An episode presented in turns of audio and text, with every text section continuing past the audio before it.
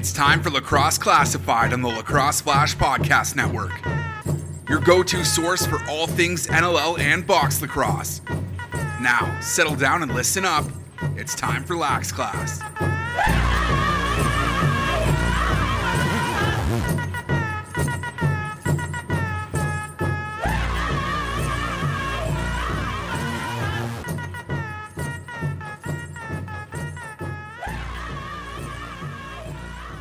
What's up, lacrosse fans? Welcome back to Lax Class here on the Lacrosse Flash Podcast Network. Jake Elliott, Santino Ferris back in the co host chair for EP 198. And holy moly, do we have a lot to talk about here on this episode of Lax Class. Thanks for joining us. Tino, welcome back to the podcast, man. Uh, I, where did you go? You're like off on a wedding or something like that for the last week. I go other places. Married. It wasn't you getting married, was it? No, I go other places other than weddings and and uh, farmers markets. Okay, just you know. uh, no, I was up in Oliver Oh. uh, for a little under a week. Jen's family every year goes to this lakeside resort for the week, so I didn't get to go last year because I was in school. During, hang on, what lake? Because there's no lake in Oliver. There's Osoyoos, and there's you know a little further up. There's Vaseux Lake. I know that, but there's no Tuckle lake. knew it. Okay.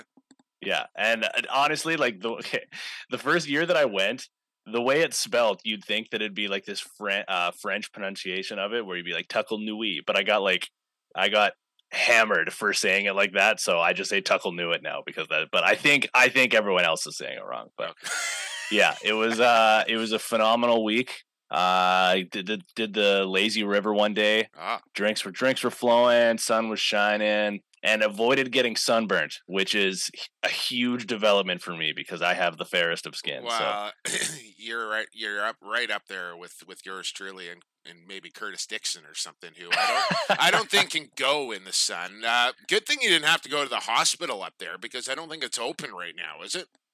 Uh, uh, well, it's actually it's funny you say that. So I didn't have to go to the hospital, but um, Jen's sister, they um, her and her husband have a uh, a year old baby, their their daughter Mila, and uh, and she has a cold, and it just hasn't really gone away. So they tried to take her up to the hospital, and they were up there for three hours, and then just came back. They're like, we couldn't get her in, and she seems to be like, okay, so we're uh, just gonna avoid that. But it's a problem, man. It's a problem. But enough uh, enough about that. Not to disregard young young Mila, but we got uh, lots to talk about here on the podcast, man. Uh, all sorts of things going on in the world of box lacrosse. And I don't even know where to begin here. Let, well, when, when we talk about what's coming up here on the program, because that always seems to be a good place to start. Uh, third period, Evan. Lax Class report cards and Lax Class locks. Sadly, Tino, we did not do any better with you away. Jamie came in. uh, Pa- Parlay did not work out once again, so we got some work to do in period three to get uh, to get the account back up as far as jumbo bucks go. Cold sneaks got snapped sooner or later, man. Like it, it this cannot continue. So I, I'm pretty happy though that we can put to bed that I am not the curse. Yeah. Because you guys suck just as bad when I'm not here. It's true. It's true. It's true. So report cards and Lax Class Locks, period three. We got the general manager of the Vancouver Warriors, Dan Richardson, back in period two. And lots to talk about with Dan. I know uh, Troy and, and Flipper were here for the weekend, uh, getting things kind of set up for the upcoming training camp. And, uh, you know, some free agents have been signed and re signed and what have you. So, Lots to talk about with Dano in period number two. Here in period number one, we got our Stampede Stallions of the week. And of course, the big focus as well. And uh, what else do we got going on here? Like, like, like I said, this this yesterday might have been one of the best days in lacrosse, man. Like you had the Canada Summer Games gold medal matchup going down at noon Pacific. Team BC, Team Ontario, and BC, Tino, back there in Niagara, pull out the 7 6 victory in the gold medal game over Team Ontario in what was just a. Did you watch this thing? This was an amazing lacrosse game from the can packed house there in Niagara, and BC down a couple after the second period. They lock it down defensively in the third. They get a couple of goals and they pull out a what? It got real dicey, man. Six seconds left. They had the possession, up a goal. They turn the ball over. One more chance for Ontario. Big save made, and BC brings home the gold. I want to say, well, the, the summer games, the first time back in the summer games since 1985 when BC won, and they do it again. Grant Hamilton on the bench there. He was part of that 1985 team. Uh, as the D coach there, Jerry Van Beek, president of the BC Lacrosse Association, the head coach, Darcy Rhodes, Ryan Williams.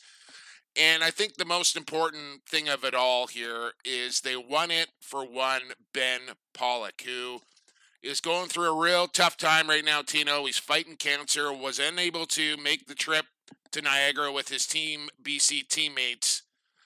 But the boys did it for him, man. They're coming home with the gold for Ben and our province. What a what an accomplishment here, which you know is is so amazing because here in Langley at the minor box lacrosse nationals, it was Team Ontario and Team BC in all three divisions and Ontario came out on top in all of those. Congrats to the U12s, U14 boys and girls. Team Ontario's BC takes the silver, Ontario takes the gold, but BC avoids the clean sweep at uh, at the summer games, where you know that's kind of the big big one right there. So congrats to everybody involved with Team BC. Yeah, I, I, so I don't want to go too much into it just because I'm going to touch on it a little bit for my report card, a little foreshadowing there. But I will say I was following along with the Team B stuff, Team BC stuff that was going on, especially yesterday uh, on Twitter and all the updates. And I'll just say, seeing how emotional some of these players were getting as soon as they won. Like some of these guys are grabbing the Ben Pollock jersey from the from behind the bench. Yeah. Like that's their first move before going and running on the floor to go embrace their teammates. Seeing how emotional they were getting was like giving me chills. It was like what eh, one of those moments where this is bigger than the sport and they're the the athletes are clearly playing for something bigger and everything just comes together in this perfect like storybook ending. So I'm so happy for those guys. Absolutely, and you know I, I did the the MC the opening ceremonies at the LEC well a week ago today. You know that was kind of my my party message to all the teams out on the turf there at the end is like I know it may be difficult for you to kind of grasp this right now, but 20 years from now, all those those kids are going to look back at that week there in Langley and those are going to be some of their favorite and fondest memories of their entire life. Uh, making new friendships, the wins, the losses, the emotions, and just the entire experience of playing at the minor nationals. You don't get the chance to do that very often. And I just said, you know, try and soak this in and, and live it right now because you're going to look back on that week and, and think, man, was that ever cool? Oh yeah, and like that's the the first thing that stood out to me in watching some of these videos was how was like the this is a full barn. Yeah, eh, it, like it's unbelievable to watch to see that kind of environment. But it's exactly like you said. Like these kids are going to be talking about this for the next, you know, like 10, 20 years. I bet you like when they're parents and and and older and beyond and stuff, like they're still going to be telling stories about about these kind of games and ultimately like that that's why we all play. That's that was that was so much of the appeal when we're growing up trying to play these things so. Absolutely so that kind of covers minors and speaking of the minors tino the president's cup is coming up just uh, well it's a week well, under a week it's president's cup week tino and the teams are set here Akwesasne Bucks, Snake Island Muskies, the Six Nations Rivermen, the Capital Region Axemen, the Calgary Mountaineers, the Ladner Pioneers, as the Saskatoon Brewers dropped out of the President's Cup, and probably smartly so, Tino. I don't think the Brewers were going to have too good of an experience there in Edmonton going up against some of these rosters, and they said, you know what? Uh, I think we're going to take this year off from the President's Cup. So I'm heading back there on Sunday, and I'll be starting to call games on Monday. Cody Jansen will be back there as well. I cannot wait for this. And we were kind of kicking it around before we hit the record button here, and I think I'm going to bring the gear back to Edmonton, and we're going to record EP 199 from Edmonton at the President's Cup, and it's going to be a, a, heavy focus next week. So look forward to this. Uh, the Cornfield boys, nobody runs a better tournament than these guys. First class all the way, and I can't wait for this thing. Look forward to that on EP 199. President's Cup is coming up. As we record today here on Monday, can you tell I just drank like 20 ounces of coffee, Tino? I'm fired up right now this morning. I can smell the breath through yes, the microphone. It's Minto Cup is starting today, Tino. Uh, game number one goes at 2 p.m. Pacific. Game number two goes at 5 o'clock. I should have the schedule in front of me. I know Victoria is involved in the first game. That's all I know right now. Maybe you can look that up for me while we're jabbering here, Tino. But it's the Victoria Mint- versus Toronto there beaches. Okay, so Minto Cup starts today, Brampton, Ontario. You can check those games out on YouTube, free of charge. I might add. Well done to the OJ. You might get a report card just for that. Uh, what else do we got going on? Founders Cup is over, and like I said, yesterday you had the gold medal game at the Canada Summer Games.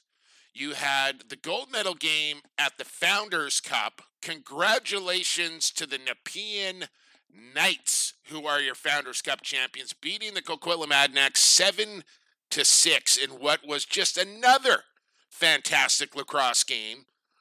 And shout out to the Adanacs as well, who did well just to get there, beating a really strong Victoria team in the playoffs and punching their ticket to the Founders. And they took what I think was clearly the best junior B team in the country to the brink.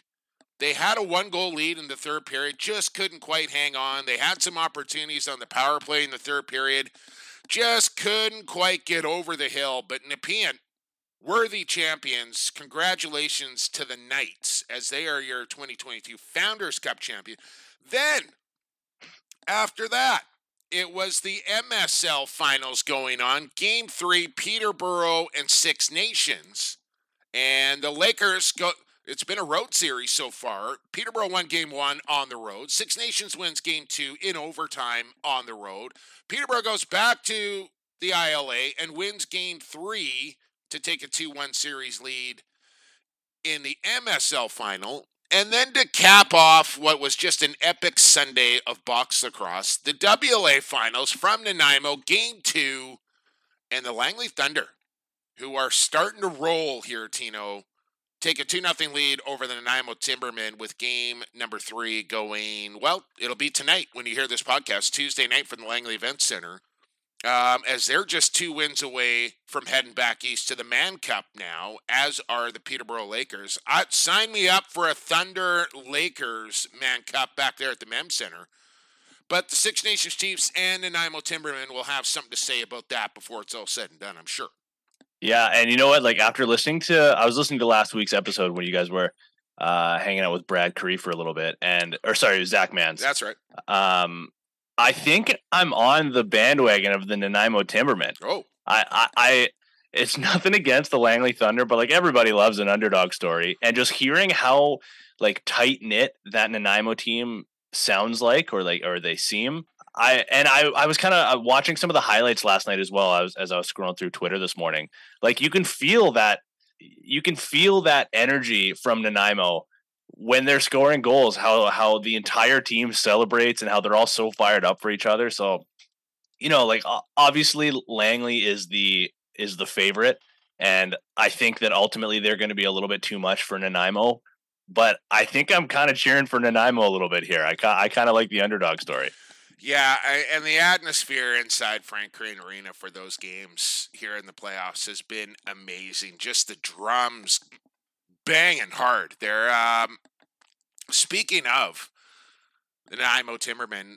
Game one, I don't know if you saw this or not, Tino, but you know Hiana Thompson, who's playing for the Timbermen this season, brother Lyle Dehasanunde, know, came out to Langley to watch his brother play in game one of the WLA finals because they were doing a, a camp over in Nanaimo for Will Johnny and, and Nine Nations Lacrosse. And shout out to him and all the work that he's doing over there on the island But Lyle came to Langley and he was just kind of, you know, sitting amongst the people, watching the game. But all the minor national kids were in the building to watch game one. And as soon as one kid kind of spotted Lyle, was like, oh, Lyle Thompson's here. So he goes running down the stairs. Hey Lyle, you know, can I get a can I get a picture? Can I get an autograph? Sure, sure, yeah. You know, he stands up, takes a picture. Well, it wasn't more than I don't know, two minutes, and next thing you know, the entire stairway up from the bottom to the top and then down like there was a lineup. I don't know how long just to get a pick with Lyle Thompson, who was you know there with his family trying to watch the game. I think his parents are here and his kids and everything. And he stood there for the full 10 minutes on both intermissions, signing autographs, taking pics, and then good on him because he, you know, once the game started, he kind of was like, "Okay, kids, like I want to watch the game," and kind of sat down and said, "You know, when the game's over, I'll I'll do more, but right now, leave me alone," sort of thing. I texted down him. I said, "Lyle, so if you need to come up top and, and get away from the madness, just let me know, man. I'll get you up here and get your family up here and get you away from all that. And he's like, no, no, I'm good. I'm good. So um, shout out to Lyle, who is just, you know, like an absolute rock star amongst all these kids. And I had a, a really nice message from from a guy from from Winnipeg, you know, state like he came up to me during the ceremonies and says, "Jake, I just want to introduce myself. I'm from Manitoba. I listen to your podcast. All these kids listen to your podcast. You're our source of information for for Manitoba because we just don't get it from anywhere else." And it kind of brought me back a little bit, man. That you know, sometimes I don't really realize how many people like I know a lot of people listen to this, but I don't really realize how many different parts of the country and continent that this podcast touches and how many people are paying attention to this thing and it just like it kind of like I don't know if it startled me, but it, it, just took me back a little bit to, to kind of think that, you know, you got these kids in Manitoba listening to our podcast, and this is like their source of information on how they how they learn about box lacrosse. And I did, I don't know. He sent me a really nice message afterwards as well, so I wanted to give them a shout out and just everybody that you know listens and supports the podcast, thank you because sometimes I kind of I think I take that for granted. You know what I mean? Yeah, it's it's easy to forget about how how large of a reach. I mean, like how large of a reach anybody really has when they're when they're producing something to go out on the internet. But when you specifically have been doing this long enough and you've created this platform for yourself and you've created this following and so on, it's I totally get that how overwhelming that can feel. But at the same time, like I think you do a really good job of like handling that responsibility and uh and understanding, you know, well exactly that, the responsibility when you have to kind of tiptoe around subjects or be careful oh, about the way that you say things. Yeah. And at the same time, tackling some of these tough subjects that not a lot of people want to talk about. I, I think you generally do a pretty good job of of giving respect to the things that require that and yeah, it's it's a big responsibility, and I think yeah, you uh, you do a really I good job of it, man. And not to get off topic here, but I did have somebody also kind of message me about my take about the air quote world indoor junior lacrosse thing that was going on back there in Winnipeg. Different guy. I don't want to I don't want to get those two things confused. And and listen, I preface this by saying no disrespect to the players and coaches that were competing in this thing and and I, maybe it didn't come across quite the way that I was hoping. I guess, and I and again, I don't want to get too far into it, but my biggest thing with it all is don't call it a world championship when it's not. It's clearly not a world championship. Team Canada, fine, but it's not a world championship. Don't call it that because not only is it confusing for fans thinking this is our the best that our country has to offer, when it's not.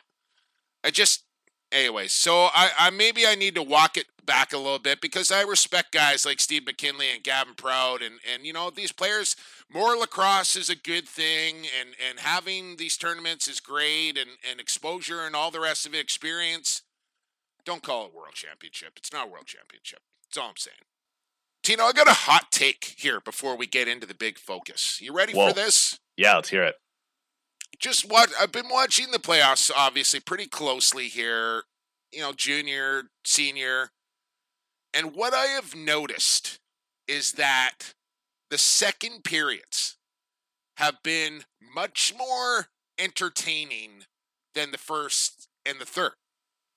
Any idea why that might be? Huh. The second period is more entertaining than the first and third. I don't know. I guess maybe you could chalk it up to you know, like some teams get some some teams are like fired up and ready to roll right off the bat in the first, and some teams are a little bit of a slower start. So yeah. maybe the second period is where things are a little bit more even, where both teams are warmed up to the same level. And I don't know, I guess I could chalk up the third to fatigue, maybe. But I think generally speaking, I would agree with you. The only thing that I would maybe push back on a little bit is the end of the third period when it's a tight game because even though there's not goals being scored, like every possession is is crucial. Yeah. So I, I don't know. I think I would mostly agree with you, but that's the little bit of pushback I would give. Here's the hot take, Tino. It's because of the long change. Uh, the benches. And it just creates way more transition and way more mistakes. Chaos. Chaos. So here's the hot take, Tina. Force teams to use the long change twice. That's hot. That's hot. That's really hot. So First we're and getting third. two. Yes. Give me this because just the back and the forth and the turnovers and the breakaways, the speed. This is what lacrosse is all about. And I know in, in the NLL we're going four quarters, so you get two of each. But in the summertime, give me two periods of the long bench. Can I uh can I add an, a second hot take to this segment? Sure, you can. Yeah. Can we please stop with?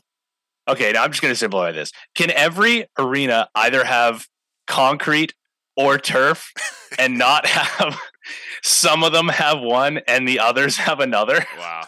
Yeah. Can we? Probably can we not. just get some consistency? Probably not.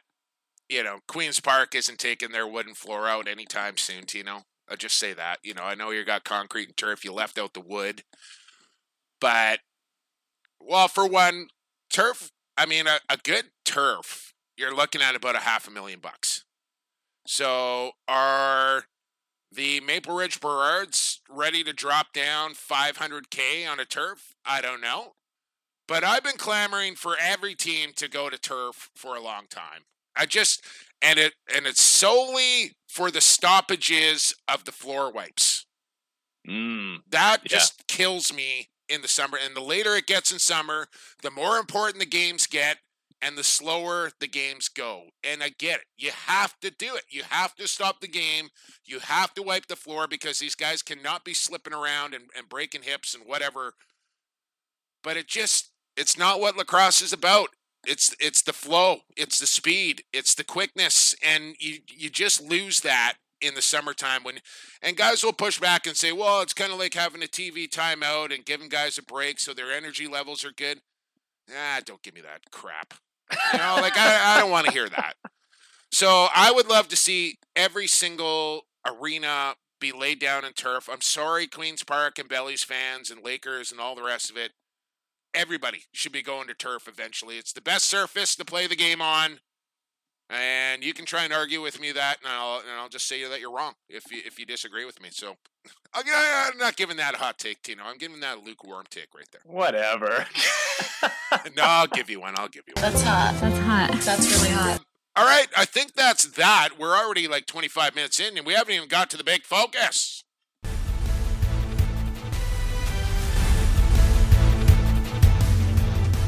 Big focus. Big focus. Focus. Other than a big focus. Focus. Big focus.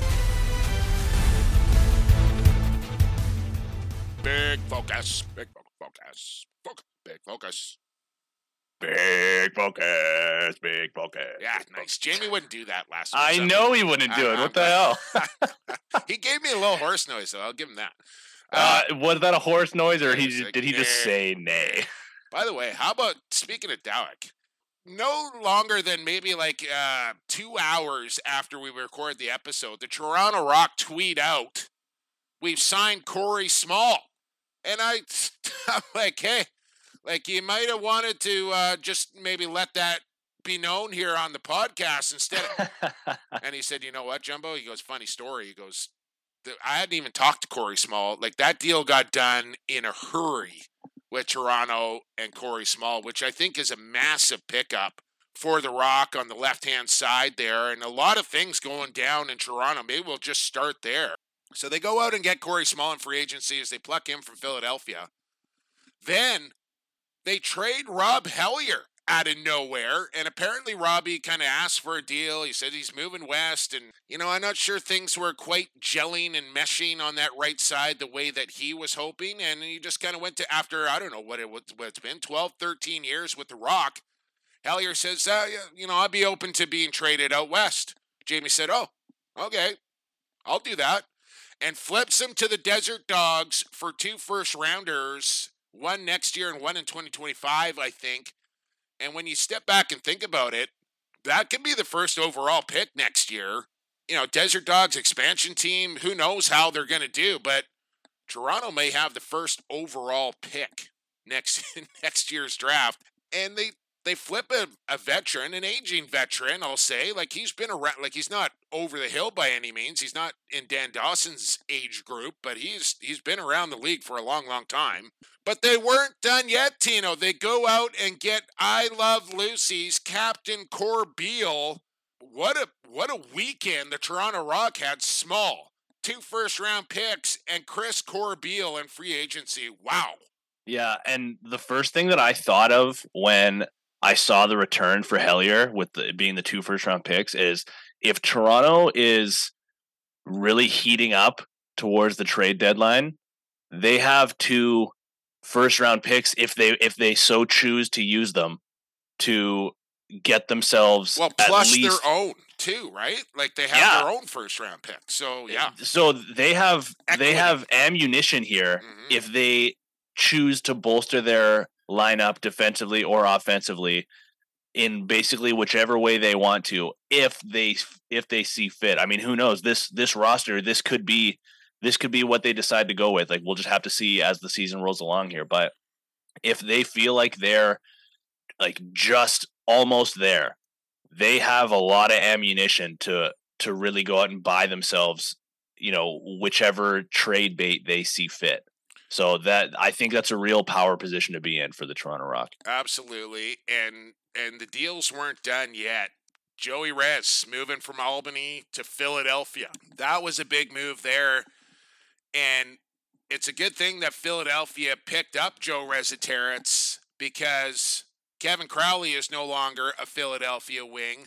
Ryan Benesch goes to Halifax, so they lose Rez and Benny uh, in Albany, and and a little concern there for them.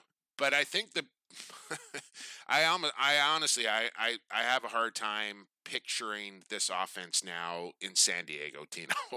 like you think about it, you got Dane Dobbie, Austin Staats. Dobbie resigns in San Diego, by the way. Austin Staats, Westberg, and now they add Kevin Crowley and Curtis freaking Dixon to the Seals offense. I there's only one ball in the turf. I'm real eager to see the super team here on offense and how it's all going to work there in SoCal with that amount of firepower on offense. I don't know how you stop these guys.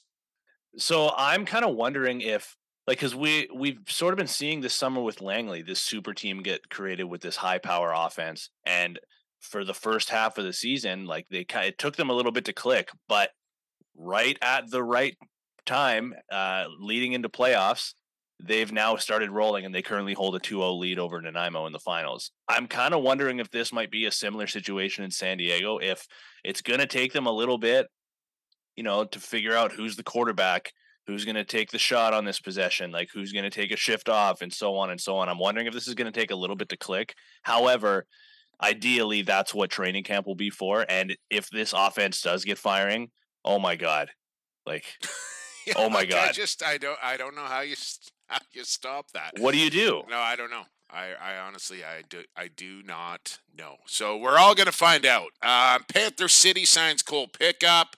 Kyle Rubisch is back in Saskatchewan. I know he was a major coveted free agent and he had offers out the yin yang. But Corbeil um, departing, Rubisch staying, which a lot of people thought these two were kind of a package deal and we're going both of them are going to go to the same team. But not the case. Um, what else do we got going on here as far as big names go? No disrespect. Desert Dogs go out and get Garrett McIntosh, so the Warriors lose him. Lomas, uh, a new three year deal. Uh, Tutton, Chad Tutton leaves Georgia and goes to Philadelphia. Dawson's coming back for another year. Uh, what else do we got going on? Anything else jump off the page at you as far as free agent signings go? Uh, and a lot of these kind of like street free agents, like Brett Mitchell and, and John Phillips, and um, a few had Brett Draper and Jake Foster. These guys are all signing deals with teams. Vancouver signed a bunch of guys that we'll talk to Dan about. Anybody else uh, out there that that piqued your interest? As far as like the big names, I think I think you generally covered most of them. How There's about some one, of these American uh, guys here, like Logan Wisnauskas going to Colorado, Connor Farrell going to San Diego? Uh, I'm interested to see how these guys do in the National Lacrosse League. Yeah, Connor Farrell is going to be an interesting one because I think San Diego they who they've been using uh, Brandon Clellan for the Yeah, last they use Clellan, they use Bomberry, they use Garrison. Yeah. So it's just we'll been see kind of a how revolving door there, but now they got a pure face-off guy. The question is, can he play defense? Yeah, that's that's the great question because I and you and I have talked about this a handful of times in the past too about the the face off guys that are kind of kind of a liability defensively. So we'll see what Connor Farrell's been able to do. He's been having a dominant season in the PLL this year, and I'm also just like scrolling through the list as we've been talking as well. Asher Nolting, he's been playing for Mm. The Cannons in the PLL, Yeah, signs yeah, with yeah, Colorado. So Yeah. we'll see how that plays out because you know what, a lot of the times, you know, some of these field guys are they they're the game doesn't always translate to box as well. So but he's been having an electric year with the Cannons playing alongside Lyle. We'll we'll see how he fits into that Colorado team. Yeah, assuming that he does make the team, but yeah, just uh exciting free agency. And apparently there's still more to come. I saw Philly tweet out the eyes emoji or whatever Oh, this morning too. eyes So emoji. Yeah, yeah. we'll you- see. Um, so if you want to keep up to date on all the movement going on in the National Lacrosse League, go to the NLL transaction page there on NLL.com. And you know, I, I saw somebody tweet out like lacrosse Twitter is like, I know something that you don't know, but I'm not gonna announce it. Listen, we find out these things here, like, you know, who's going where a good deal of time before that the team actually announces it. But the problem for us here in the lacrosse media is if we break these signings before the team does, we get a slap on the peepee.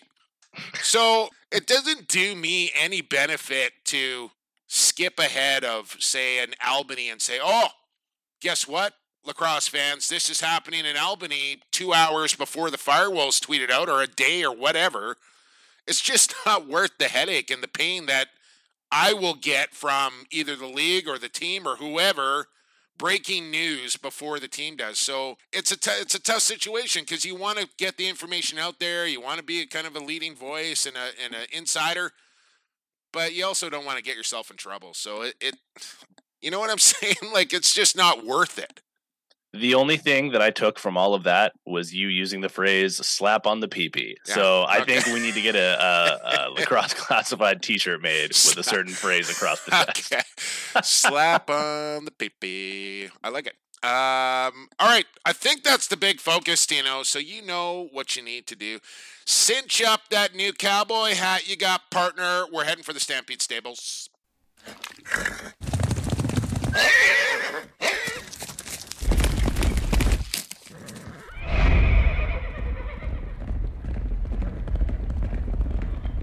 Cinch up a cowboy hat? I don't know. Oh my god, what was that last one? I don't know. I don't know. nay, Oh, nay. it's better than that. I can tell you that. Wait, wait, hang on. Let me do my best uh, Jamie Dawick uh, Dawick impression. Okay, okay. Nay.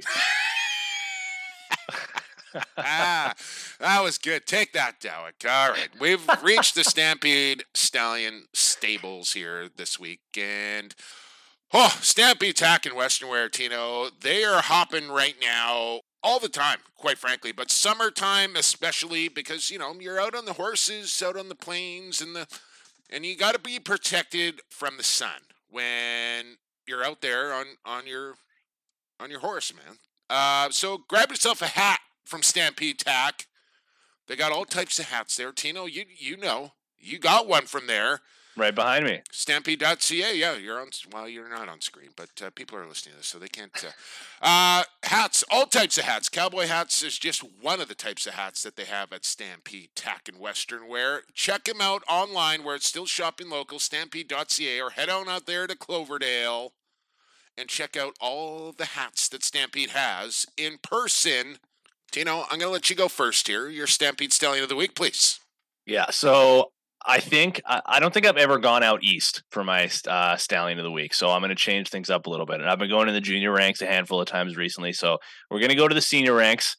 We're going to the going to the MSL, and we're going out east. I'm going with Mr. Cody Jamieson, who in three games in these finals ever has tallied. Yeah, yeah, not a big deal. Uh, 14 points in three games, but it's more more like 14 points in two games because he was held pointless in game one. Game two absolutely explodes for 11 points. And then game three, like, comes back down to earth a little bit, but still three points. Yeah. Uh, Peterborough takes the series so far two to one, but well, they could easily Uh, be down three nothing in this series. Like I think in game two, they're on the road. They're down two with about three minutes to play, and bang bang, they tie it up, and then end up winning in overtime courtesy of Randy Staats as they play the full ten minutes. But they get the only goal in overtime to tie up the series. But they could easily be down three nothing in this series if not for for Cody. yeah. And I think if I think if Jammer can can maintain this streak, I think if he can, if he can get hot, man, like we I think we have a seven game series on our hand. I think this is going to go the distance. So. Uh, yeah, shout out to Cody Jamieson. Game four is huge. Welcome to the stable, Cody. My stallion is going out to one Ben Pollock this week, Tino, and and you know why. Um, tough, tough situation for Ben. He's fighting cancer. There's there's a couple of stories out there right now online if you want to kind of see Ben's story. Um, but the kids there, they brought Ben's jersey back to, to Niagara. They hung it up on the bench. They were playing for Ben, and you know how hard that must be on Ben. Not only you know going through his battle with cancer right now, but to not be with his teammates and not be able to travel and take part in this experience must have been just gut wrenching for him. And man, I hope the fact that the boys are bringing home the gold medal for Ben softens the blow a little bit and, and spurs him on to, to keep fighting his battle. And I had no other choice but to give the stallion to Ben Pollock this week. You, you with me on this? You better. Oh, be. 100 percent. And like like I mentioned before, like watching how emotional some of those players were getting on his behalf was it was just gi- giving me chills every every video that I watched. So yeah, what unbelievable choice. Couldn't couldn't agree with you more. All right, there you go. Cody Jamieson and Ben Pollock, welcome to the stable, fellas. You are this week's Stampede Stallions of the Week. That was period number one. Period number two is next. We got the general manager of the Vancouver Warriors, Dan Richardson, next here on Lax Class. Associated Labels and Packaging, a fun family company that offers premium quality labels and packaging with unparalleled service. With 40 years of experience, an extensive product catalog, and an ever growing fleet of equipment, Associated Labels and Packaging is the perfect fit to take your labels and packaging to the next level.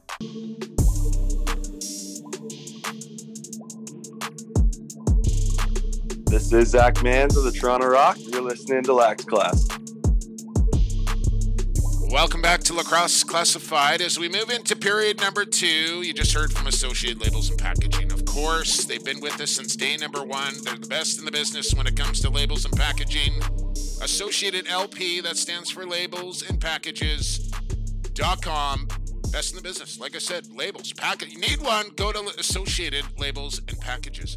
Uh, also, this interview brought to you by Rycor Construction. Tino, I, we've been talking a lot about this Canada Summer Games gold medal matchup. How about it from the son, the heir to the throne of Rycor Construction, Joshy Mills, with two Genos in that gold medal game. I know Ryan is some kind of fired up. I was texting with him over the over the weekend after the game, and Josh Mills played his best lacrosse when it mattered most in the gold medal game and helped BC to that gold medal.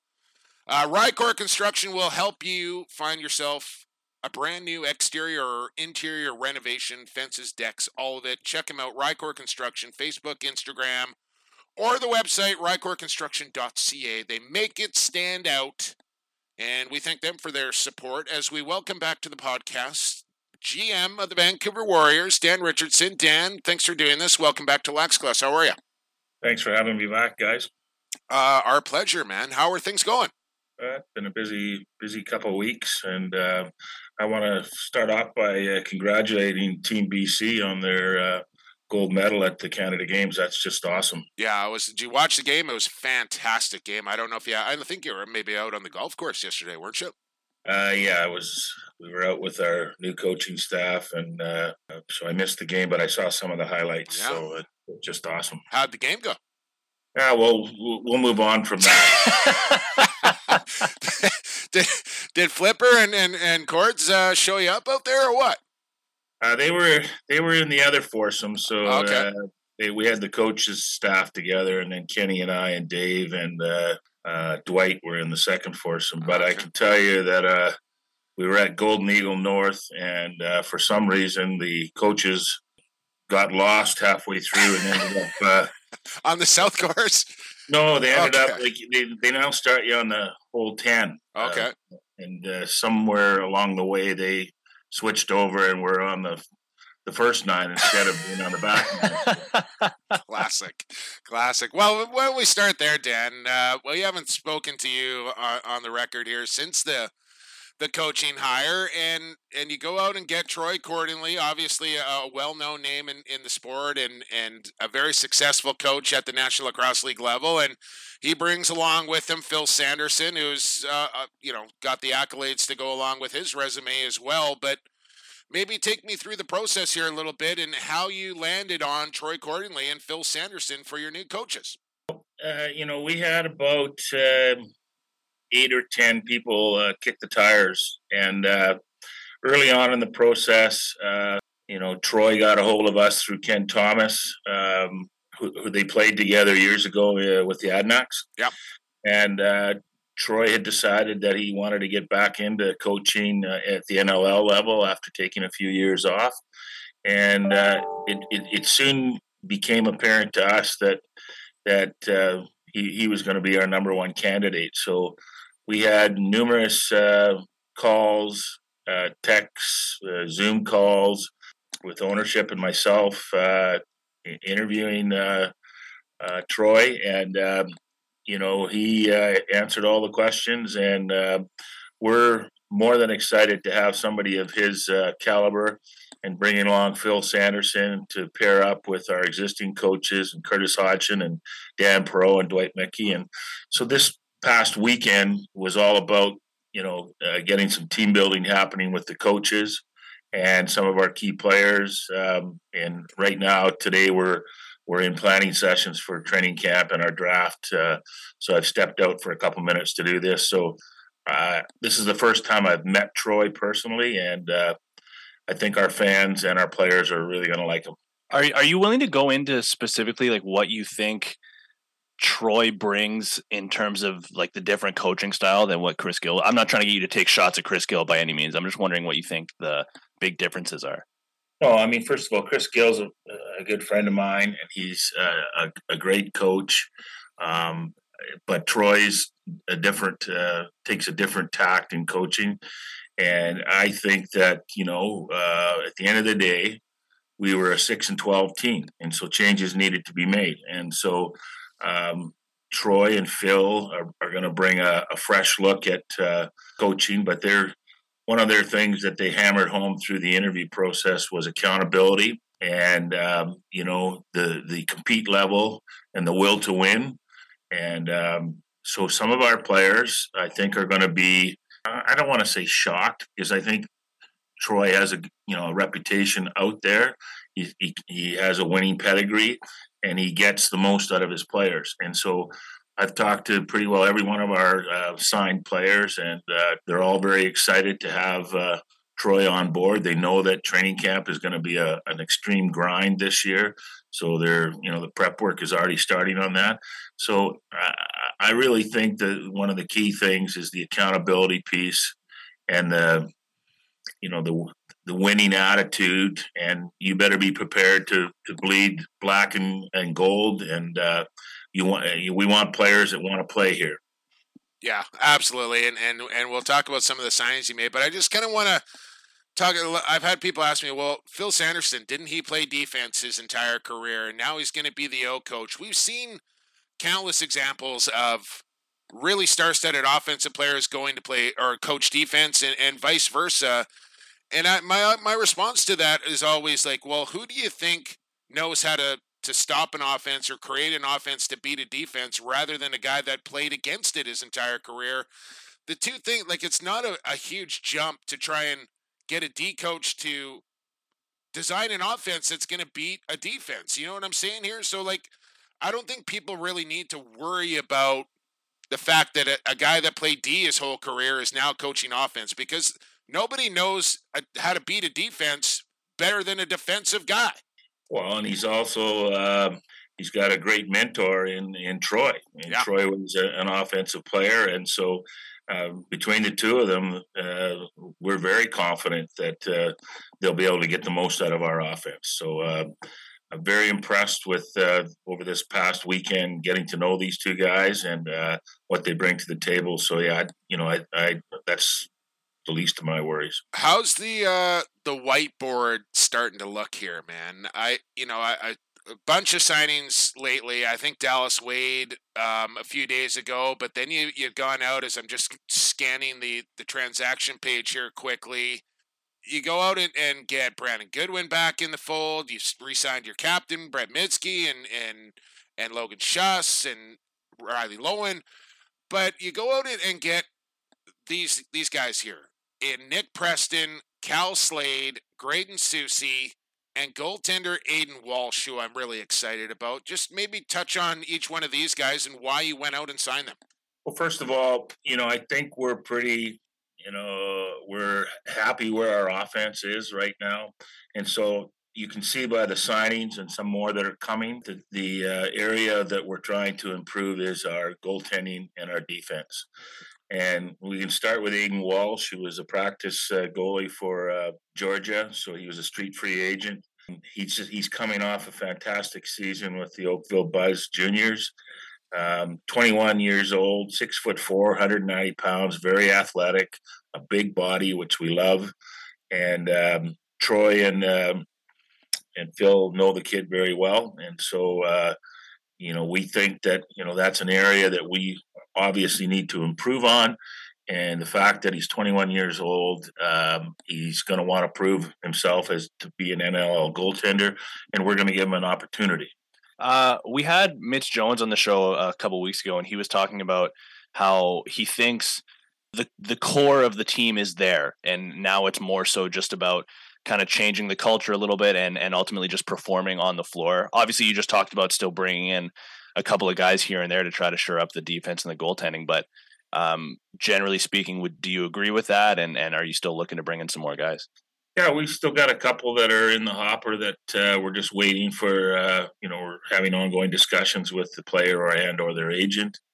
But we're happy with our signings so far, and uh, there's a couple that uh, I think people are going to be surprised with when we uh, get to announcing that in the next week or so. And and walk me through the process of and and listen, Dan, I a lot of people talking about how Vancouver has not been able to land kind of one of the bigger names out there. And the same goes for 14 other teams. Wherever these guys select to go, 14 other teams were probably vying for these guys' services as well. And sometimes you can put the best offer you can possibly imagine on a plate in front of them and for whatever reason the player chooses another team for maybe it's a better offer or or maybe it's just a better fit for them or whatever but all you can do as a general manager is try and put the best offer you possibly can in front of this player and and hope he signs. How does that negotiation process work when you are trying to land say a Kevin Crowley Well, I mean, it's uh, it's a very long, tenuous process. Uh, you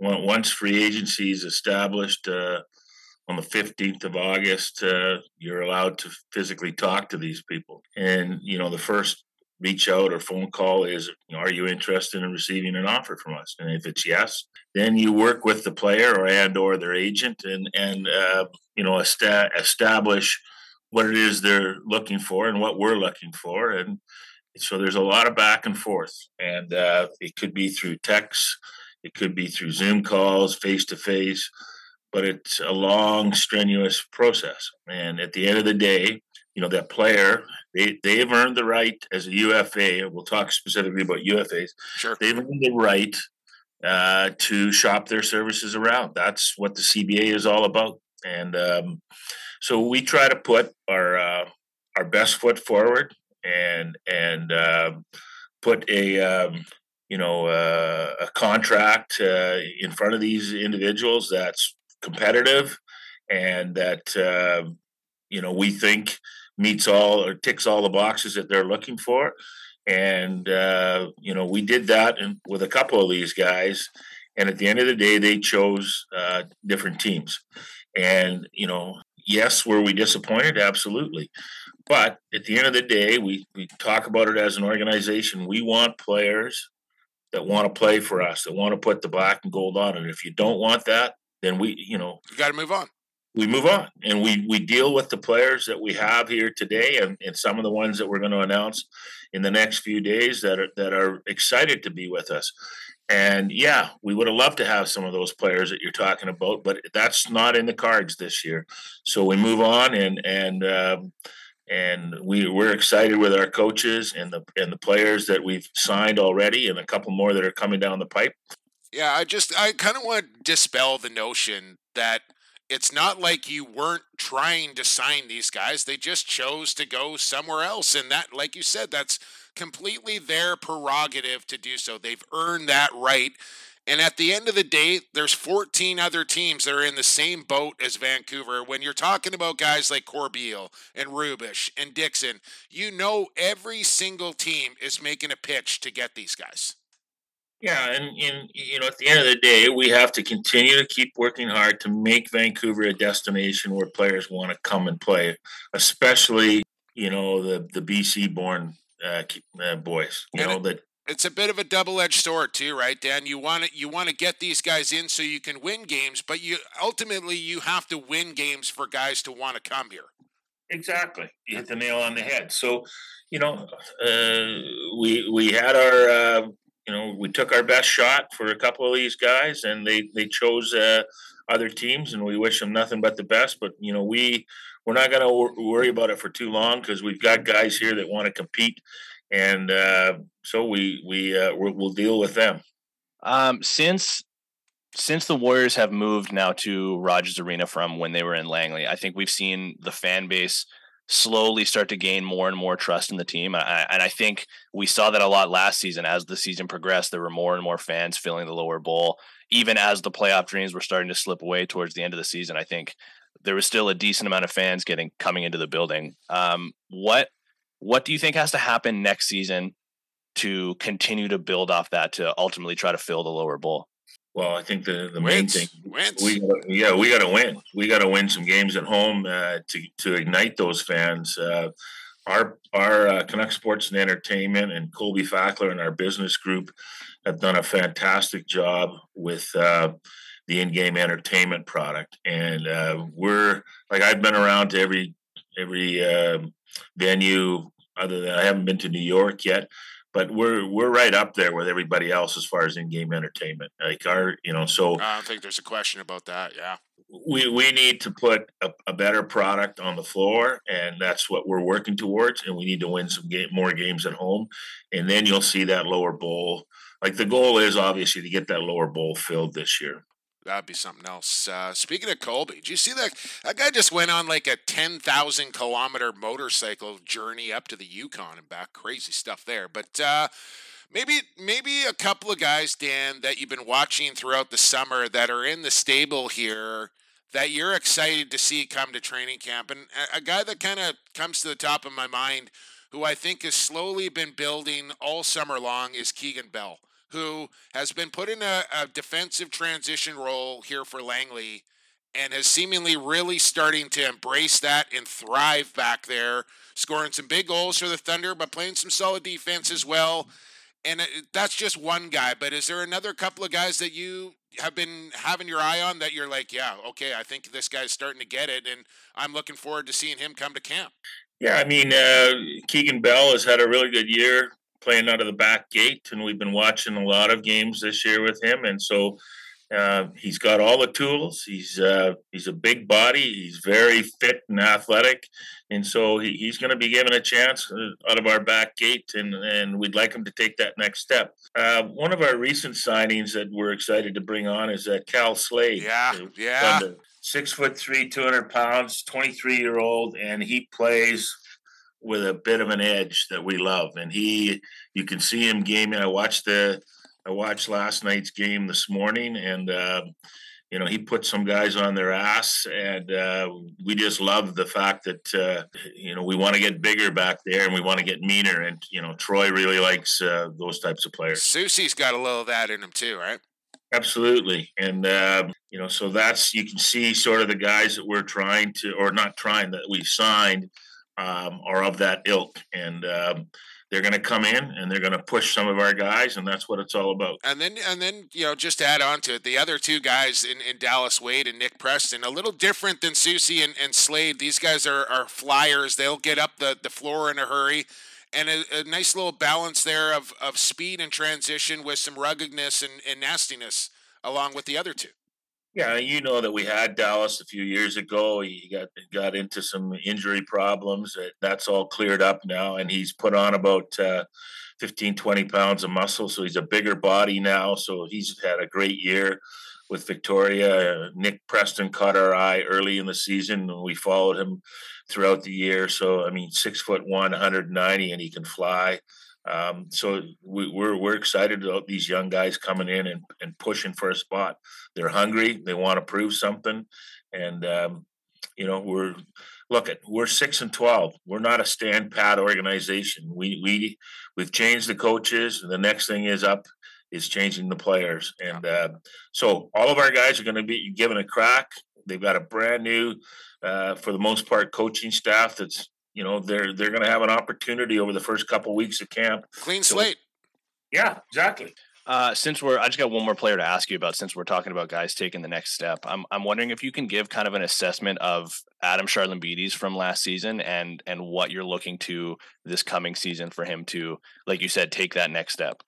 Well, the good thing is that uh, Troy knows all about Adam Charalambides. Uh, he's a big fan of Adam, so you know, the one piece of advice I kept giving Adam and, and, and Troy's in agreement is we got to get him to mix his shots up a little bit. He likes that low to high. We want him to throw in a couple bounce shots or some overhead shots to keep the goalies on their toes. He's a he's a fitness freak, so we don't have to worry about that. He just needs some more confidence, and we we believe now with a year of pro under his under his uh, belt, he's going to come into camp and he's going to be given a bigger role than he had last year. So we're excited about uh, having him back. Couple more minutes here with General Manager Dan Richardson. I know you got to get back to your meetings here, Dan, but uh, I do want to touch on the entry draft that's coming up. Has it been decided? We know three, three overall, four overall. What, where are we picking? Three. Okay, and yeah. and you know, you know, you're getting a good player at number three and I would assume it's it's best player available. But do you have like uh, three to five guys that, like on the radar? Like, what are you looking for to pick at number three? Well, first of all, um, our preliminary, and that's one of the things we're working on this afternoon, is to try to zero in on our, our final list. We'll have a couple more meetings before September 10th, but it, early indication is the top, I want to say four to six are um, probably going back to university. So we're not going to get them for this year. So we are going to take the best player available at three. We are not going to discount that and, and pick a guy that might be rated eighth or ninth or tenth that can play this year. We're absolutely taking the best player available, and it and and if you got to wait a year, so be it. Yeah, and all indications are that it's going to be, uh, you know, at, at three, we're going to get a really good player. Yeah. Well, I can't wait, man. Uh, training camp's going to be here before you know it. Um, assuming I'll probably see you back in, in Edmonton for the President's Cup, doing a little scouting there with KT as well. Say hi to Dingo and, and Flipper for me, and we will chat soon, I'm sure. Thanks for doing this. Yeah, 67 days and counting. There you go. I knew you would know how many days it was. Thanks, Dan. We'll talk soon. Thanks. There you go. General manager of the Vancouver Warriors, Dan Richardson. And Tino, I've known Dan a long, long time. And if there's one thing I know about Dan, he knows how to build a winning roster. And it might not have happened as quickly as some people and fans alike would have liked to have happen, but it's going to happen. I know that for a fact and it's just it's just a matter of time here. And as each season goes by, it's getting better and better and better and I got high hopes for this year coming in. Yeah, and you know what? Like, I'll just say uh, I've been, you know, like one of the bigger, I would say, critics of the Warriors, and on, in all honesty, I'm like a I'm a Vancouver guy. I'm a Canucks fan. Like I watch the Lions, I watch the Whitecaps. I I just I want Vancouver sports to succeed. So while I am critical of the Warriors, man, like I just want them to win. I just want I want to see a championship here in Vancouver. I was a Ravens fan. I watched the stealth. My my dad got us season tickets. Like I just want to see a lacrosse championship here in Vancouver. So how cool being be, man? Holy cow. I like so I'm I'm critical because I care. Yeah. And you Hey, know what? Like the nothing wrong the- with that, man. If you're honest and and you know it's pure. And listen, Vancouver may not be in championship caliber roster this year or even maybe next, but it's building. It's building, and I think at the end of the day, that's all fans want to see. They want to see improvement from the season previous, and and I I'll guarantee it. You're going to see a better record coming this year for the Vancouver Warriors. Well, everyone mark down the date. All right, Everyone write you down the heard it. quote. I'm not. I won't walk back on that. Don't worry. So there you go. Great conversation with Dan Richardson. We still got another period to go here on Lax Class. Evan is coming back. Report cards and Lax Class Locks. It's all coming up in the third. EP 198 Lacrosse Flash Podcast Network. Double overtime. Game seven. Mitch Jones into the middle. Got rim. Got a shot. Scores! Mitch Jones puts the bellies into the finals. Stolen by Mike Messenger. Twisting, turning, scoring! They can taste it! Listen to this place again! You know, the Canadian Army could use a tank like Mike Messenger. Time now for the Kings of Queens Park brought to you by the New Westminster Salmon Bellies. The Bellies have been around for well over a century, so damn right they've had their share of dynasties over the years, but none more important for capturing the imagination of a city than the 1968 through 1972 Bellies. While the Beatles were breaking up, the Western and Eastern lacrosse leagues were getting together to form the first ever pro circuit, the NLA, on both sides of the border. Founded by entrepreneurs looking to capitalize on the game, most teams in the NLA were Canadian amateur teams like the Bellies, Shamrocks, Peterborough Lakers, playing against teams like Detroit, Portland, Montreal, and Toronto. Games were televised, Queen's Park was packed, and the Bellies won their first ever league title in 68, beating Jim Bishop's Detroit team to truly be crowned world champions. They used that momentum to cruise through the summer of 69 before dropping the championship to Peterborough in Peterborough. They beat Peterborough for the Mann Cup back home in 1970, lost to Brantford for the Manor in 71 in Brantford, and then beat Brampton in 72 back home at Queen's Park Arena. Truly home floor advantage. The 72 squad was a monster, boasting eight future Hall of Famers like Wayne Goss, Paul Parnell, Al Luthwaite, and Steve Deesum. During those five years, the Salmon Bellies played 164 league games, winning 107 of them. They scored over 2,000 goals during that span, almost 13 per night for five years. Eight goalies and 68 players contributed to the 68 to 72 dynasty, and that group was inducted into the Canadian Lacrosse Hall of Fame. I'm Brad Challoner. That was this week's Kings of Queens Park. Look like a Hall of Famer yourself. Get merched at salmonbellies.com. Talk to you next week. Welcome back to Lacrosse Classified. Kings of Queens Park. Only a couple of weeks left at Kings of Queens Park here, and Brad Challoner, who has been just cranking out some gold all summer long. No exception right there From my boy Bradley and the New Westminster Sandbellies, salmonbellies.com. It's the off season for the Bellies, but there really is no off season in New Westminster as far as lacrosse goes. You can always head to salmonbellies.com. It's open 24 7. Lots of things to check out there on the website, including the team store. Big time sales going on right now. Discounts galore at the Bellies Team Store. I highly recommend you check that out. Take advantage of it now here in the summer so you don't go to the, the rink. And I'm not saying you're going to get gouged, but you're going to get a, a, a big discount right now if you buy the swag now. And then by the time next season rolls around, you know, just make sure you don't put on any weight or whatever and you'll be fine. And get your Salmon Belly swag. Salmonbellies.com. We thank them for uh, hopping on board here for the last couple of months. And uh, it's been fun learning about salmon belly history in Kings of Queens Park. Evan, welcome back to Lax Class. What's going on, man? Well, I was hoping Jamie would be on this week. Oh, yeah, oh, Tino, suck it, Tino. What the hell is that supposed to mean? well, I, I was wondering if Jamie's okay because he makes this trade to pick up two first round draft picks. I'm like, Jamie does not pick up draft picks. It's What the heck's going apocalypse. It's here? the apocalypse. Yeah. Uh, I Jake, was I, am thinking about thinking about trading Evan right now. Just so you know. So. Well, you're I not getting also- two first rounders for Schemenauer. I can tell you that much. But I was like, I was always wanting to make a friendly bet with him that he does not pick what at least one, if not both of those picks by the time those drafts show up. Okay. Well, he- he'll listen to this, and I'm sure he'll text me promptly and say, "Well, tell Evan I'm in for whatever he wants." so I don't know what your bank account looks like, Evan, but I can guarantee you it does not look like Jamie Dawick's. So you better be careful when you you're wagering with him. Let's say that. Oh no, friendly, friendly stuff. Uh, like a uh, a game worn jersey or something like that against something else. We'll figure it out. Okay. I should have. T- I don't know what I was thinking, but he took a little little cake off me during the regular season, in the Team and Thunder regular season finale, and I totally forgot to go back at him here for the WLA finals. And now the Thunder are up two nothing. I missed my opportunity. I don't know if I can handicap something with him or not, but he probably wouldn't go for it.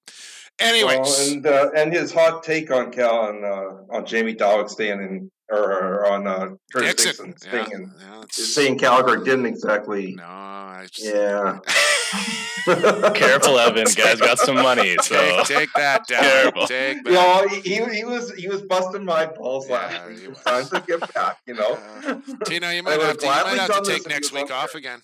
I, I don't know. yeah, maybe. I'm, I'm gonna make one more final trade request. Uh, Evan to the Albany Firewolves for a bucket of balls, and uh, we're gonna leave it at that. okay. All right. Uh, what are we doing first here? We're going. It's Lax Class Locks time. It's locked.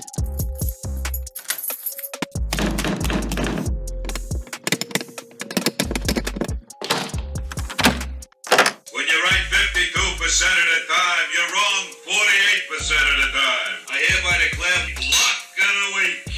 Ooh, that's a big lock, all right. Lax Class Locks presented by Cool Bet Canada. Stay cool, bet responsibly. I don't know if you saw this last night, guys, uh, but I tweeted out on the Lax Class account. I've been teasing this for what, like the better part of a month now? Mann Cup odds are coming to Cool Bet. They have the futures up there right now. Let's break this down here quickly. After Sunday night's action, the Langley Thunder are plus 145 to win the Mann Cup. They're the overall favorite. Who would have thought that a team from the West, when the Mann Cup is in the East, would be the odds on favorite to win the Mann Cup right now? Peterborough just behind them at plus 165, Chiefs at plus 350, and Nanaimo, who are in a 0 2 hole, but that's pretty good value there for the Timbermen at plus 900 to win the Mann Cup. You guys laying down any action on Man Cup futures here on, on who's going to win? Already did. Oh, Oh, okay. Well, that answers that. Who'd you take? you don't bet against the Empire. Okay, you're going. You're going for Pete here for Peterborough. Yep. Plus Wowee. 165. Not bad. Okay, Tino. What I you- uh, I pledged my allegiance on today's episode to the Nanaimo Timbermen, so uh, I might have to put my money where my mouth is I there. think you probably should. Plus, nine- Unfortunately, I mean, it might be worth just uh, lay down a ten dollar. Yeah. You know, and if it comes through, great. And if not, then what do you got to lose? Really, ten bucks, big deal. All right, but we're gonna stick to the PLL this weekend, and uh, more odds will be coming. Man, I can't believe it! Like this is the got to be the first time in history where you can bet on Senior A lacrosse. Like, how awesome is that? No Minto Cup, unfortunately, but Mann Cup will be up there. But we'll stick to the PLL. Are we going into PLL playoffs this weekend, Evan? Is that what's happening? Yes, yes, we are. I'm so out of touch, and that's probably why we have not won a lax class lock, and I don't even know how long. I want to say Have we since- won one this season. Not one. No. Not P- we haven't won one PLL. Well, I, and the can't worst be part of it was was that the over under hit on Saturday, right? Yeah. Get to Sunday, and I don't know how many, you know, open passes and whatnot whips missed. Granted, there were a number of crazy saves coming out of the cannons too, but that two and a half missed by a half, Ugh, and that that blew the whole thing. But gross. yeah, it was uh, it was an ugly finish to an ugly season for the Cannons. I mean, uh, Well, they got a possession with 14 seconds to go and shot from the 40 yard line. Let's put it that way. well, uh, it's been an ugly season here on Lax Class for Locks as well. So we're into playoff time here, fellas, and this is when it really matters most. So let's get on the winning track here for playoff time. Lax Class Locks. Hey, if you're new to the podcast and you're you're wondering what the hell we're talking about here, coolbet.com. Coolbet.com, go to there and then sign up. It takes like two minutes. But before you make your first time deposit, this is the key here, people. First time depositors, use the bonus code LAXClass. And Coolbet will give you free money. They'll match you up to $200 no matter how much you put in, up to $200. Coolbet will match you and just give you free money for signing up at coolbet.com and using the bonus code LAXClass. So do that and then have a little fun watching some PLL playoff lacrosse. Evan, you're up first. You're looking at Cro- Chaos made the playoffs. Chaos made the playoffs. They Wow. were two and eight, but the Cannons were one and nine. right? now, granted, Chaos actually had a pretty good game. Lost by one, missed a chance late to tie it up. This one's a tough one because this is exactly when the Chaos normally go on some stupid winning streak. You know, and two years ago they went 0 and 4 and then went to the final. You know, they were what a sixth seed last year when they won the whole. Andy Towers proved me wrong. I am taking the Chrome on the money line. Oh, Andy's not going to be happy with you, Evan. All right, minus 169 Chrome straight up to win the game. Tino, you love your over unders, and you're staying in that wheelhouse again. Yeah. Uh, nobody trusts my opinion when it comes to gambling, except for on the over under, because the over under keeps hitting when we're making them here on Lax Class. Especially on the Water Dogs. Especially on the Water Dogs. Especially, yeah. So we're going to the Atlas versus Water Dogs, taking the over 24 and a half. Let's go Atlas. Okay. I'm Uh, surprised it's even that low because I mean, it's, well, they bumped it up a. Wasn't it 23 and a half last week? So they're they're bumping it up a goal here. But still, just uh, wouldn't be 105. shocked if it hit 30. Okay. Wow. Uh, minus 105 for that, which leaves me the Archers and the Redwoods. And I just think the Archers are a better team than the Redwoods. And so do the odds makers here. I don't like the money line at minus 208 because that's just not enough juice, if you will. So I'll take him at minus 133, but they got to win by two on the point spread here. Minus one and a half at minus 133. So when it's all said and done, probably around a plus 500, which will get you a re- cool bet return of what, Evan? At plus 500. On 20, it'll get you 120. There you go. Simple math, even, uh, well, I couldn't do it, but Evan could do it. So there you go. There's the Lax Class Locks. It's over in the Water Dogs. It's the point spread for the Archers, and you're taking the money line for I'm lost again here. Chrome For over the Chrome, chaos. Yeah, yeah. No wonder we don't win. I can't even remember what we're betting. All right, there is Lax Class Locks presented by Cool Bet. And now, boys, settle down. It's report card time. Settle down, class. Today is report card day. Today is report card day. It's report card day. I take out my report card. Throw some D's on that.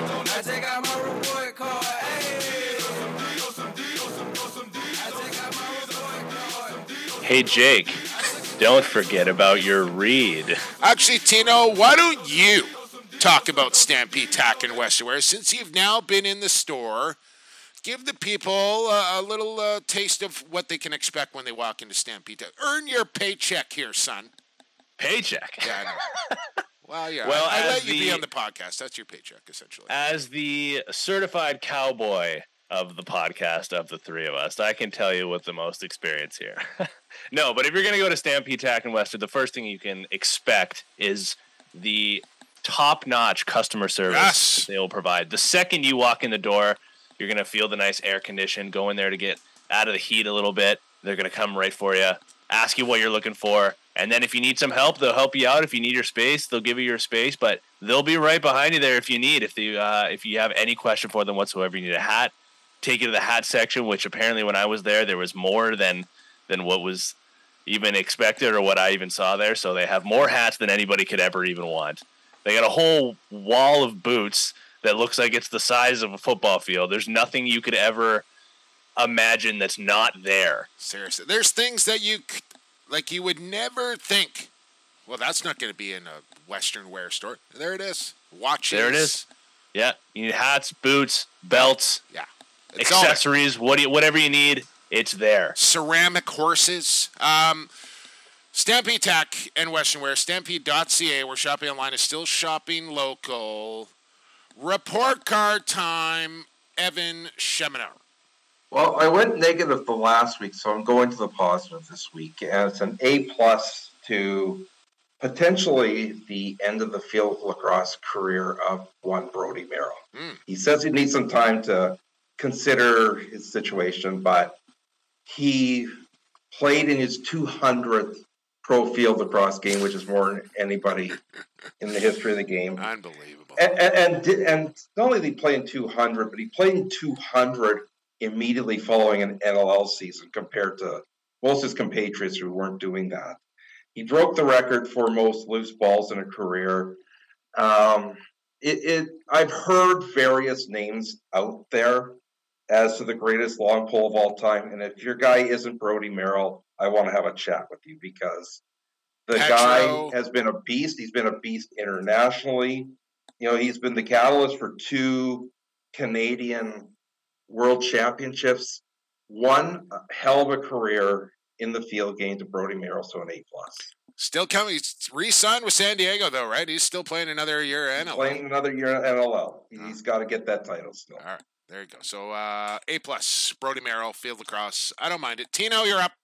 I'm also going to go into the uh, positive end of the pool, Mm. and I'm going uh, A plus to. We've already talked about uh, in this episode, but A plus to Team BC at the Canada Summer Games, going one one and one in the prelims, rolled their way through the quarters and the semis, and then ultimately met up with a an undefeated Team Ontario in the finals, where BC handed them their first loss. And I don't, Jake, I don't know if you saw, or Evan as well. I don't know if you saw the game winner. I hope I'm saying this this guy's name correctly. Jared Masnick. Yep. His game winner. Long Like, Ranger. You don't you just you don't switch hands and box across. No. He's going righty, going across the horn, comes back, switches back lefty. Like that's a goal that the goalie probably wants back. But what a smart move to just throw a bouncer to one side of the net. Yeah, late in the shot clock. Unbelievable. So shout out to you know all the athletes that participated, but uh A plus overall to Team BC. There you go. And I, I just want to kind of pile on to that to the Team BC guys that were at the Langley Event Center for the minor nationals. Listen, when it comes to running events and tournaments, I'm not sure anybody does it better than the Langley Event Center. Evan, you were front and center for it at the World Championships back in 2019, so you know what the experience was like there. But to the president of Langley Minor Lacrosse, Alex Vanacek, who kind of helped organize all that along with the good folks at the LEC, they deserve a lot of credit for how that week went. I got nothing but positive reviews from fans, players, managers, coaches, everybody that came through the doors at the LEC last week just had a blast and a lot of that has to do with how they run events there at the LEC. So they get they get an A as well. But that's not my report card. My report card this week is going to Brampton, Ontario, which was the site of the Founders Cup. And I'm kind of indifferent on this here a little bit, guys, because on one hand, it was great that the founders streamed the games. So I thought, you know, that deserves a pretty good letter grade. But then I thought, well, there was like a flat fee. Like you couldn't just purchase one game. So if you just wanted to watch Coquitlam games, you were unable to do that. So then the letter grade dropped down a little bit. But then the, the price, when you worked it out for the entire week, if you did want to purchase the tournament, was very reasonable for all the games you got for this flat rate fee. Like I said, you had to purchase at the beginning of the week to kind of make it worthwhile, which I did. So then the letter grade kind of went back up a little bit. But then I thought to myself, there's no announcing for these games. And this is a national championship. And I can even understand the fact that the cost goes up when you have to bring announcers in. So that will probably change the price of how much you're paying to view these games. So I'd be willing to kind of let that slide through the round robin portion of the tournament. But when you're coming down here to the bronze medal game and the and more importantly the gold medal game and I'm watching this game with no announcing. And these kids deserve to hear their names called in a national title game for the Founders Cup. So, a lot of good, like you could watch, you had to pay, there was no announcing, but it was there. So, you're getting a C. Like, I just, I don't know. I thought, if anything, bring in Patty Gregoire or Matthew Carrick or whoever for the for the medal games. Get some announcers in there. Pay the it just kind of it took the shine off it a little bit, right? When you're watching a gold medal game and there's no announcing for it, and these kids who have busted their ass all summer long deserve to have a little recognition. I couldn't tell what some of the penalty calls were and who was scoring goals. It just it didn't sit right, but I was happy to be able to watch it nonetheless. So I can't give it a good letter grade. I can't give it a shitty letter grade either. So you're getting a C. Founders Cup people. I don't know whose decision that was. I don't really care. But you're getting a C this week from me. Thoughts? Well, the one thing I'm starting to appreciate, like the MSL went to all the games for the finals are free. Yeah. The um, Minto is going to be a free broadcast this week. You know, I, I I like that model far better. And you bring in some sponsors. I don't care if there's a banner ad across the top or the bottom to help pay for that cost and pay for the cost of the announcers. But the more people that start to go to that free model, the more eyes on the game, and it's just going to enhance your overall revenue. Is the way to go. I think that's a good point. Yeah, I'll and if I'll, my last thing I'll add onto that, if as someone who grew up like playing junior B, I I remember being so frustrated when I was playing because it always, it always felt like junior B was getting overlooked. And there's a lot of really good talent that are that that play junior B throughout all their entire junior career. It's gotten a lot better than it was when I played. Now with there being like the junior B tier one and stuff, it's it's essentially what inter A was, but yeah, some some older guys. But this theme of like junior B just getting overlooked a little bit, and obviously, yeah, the games are getting broadcast and stuff like that. But man, how do you not? I how do you not have the gold medal game have some announcers? Yeah, it just it's such a different feel. Yeah, it's it, it just didn't sit right with me, and it was actually Danny that that kind of brought that up. Like, why are there no announcers? I said, well, that's a good question. Which got my wheels spinning. And Evan, I think you're you're bang on. Like I, I think every league needs to get to a point where they're offering their stream for free, and it's just a matter of the execs, the the people, the higher ups, either putting somebody in place to go out and acquire sponsorship dollars to supplement the broadcast where they don't have to charge a pay-per-view. Problem is is that they either don't want to hire somebody to do it and pay somebody to go and do that or nobody just does it. Like they just I'm not doing that. Like why would I do that? This is easier. But you're not going to get the amount of eyeballs you will get like the on you know how many people are going to watch this Minto Cup because it's free? And it's because the people back there in Ontario at the junior A lacrosse level, starting with Mark Grimes, the commissioner, and whoever else is back there doing the work, have gone out and acquired the sponsors to pay the broadcasters so they don't have to charge a pay per view to watch the games. What was it? It was about, I think, game two of the MSL finals, about 800 most of the game. But even the game, the junior game in Victoria that General Motors Yeah. sponsored was about the same. Uh, uh, yeah. Speaking of MSL, I don't know who's working the camera back there, but get that guy a tripod, and stabilizer or something. Man, that thing makes me sick watching that, like just shaking around, and I don't know what's going on back there. But like I said, I'm not looking at gift horse in the mouth because it's free, and you know sometimes you get what you pay for, sort of thing in that regard. But it's been good to be able to kind of watch the MSL, and and Daryl Smart and those guys are working hard back there. So I don't want to take a dump all over them, but yeah, you got to go out and do the work. You know, nobody's just going to come knocking on your door saying, "Here, take my money." You got to go pound on the doors and send out the emails and all the rest of it. But there are people out there that are willing to support grassroots sports if you put in the work and go out and find these people. They're not coming looking for you. That's all I'm going to say on that. So, C, Founders Cup, no announcers. Didn't like it. Fellas, monster program there once again. Thanks for joining us uh, and, and helping out with co hosting and all that sort of stuff. We'll be back next week. Like I said, I think I'm bringing the gear to Edmonton and uh, we'll do a little President's Cup special from the host city next week for EP 199. I want to thank Dan Richardson for coming by the podcast. I want to thank our sponsors, Stampede Tack, Associated Labels and Packaging, salmonbellies.com, Cool Bet, and Rycor Construction for their continued support of the podcast. Support these guys. That's how you keep this podcast going. Give Evan a follow at Shemlax. Give Tino a follow at Ferratino. Give me a follow at PXP for Sports. The show is at Lacrosse Classified on Insta. Lax Class on Twitter. We got a Facebook page and an email address at lacrosseclassified at gmail.com. Don't forget, subscribe and review wherever you're listening to this podcast right now. That helps our outreach. That will wrap up EP 198. We'll be back with EP 199 next week, every week, right here on Lacrosse Flash Podcast Network. But for now, we're out of here.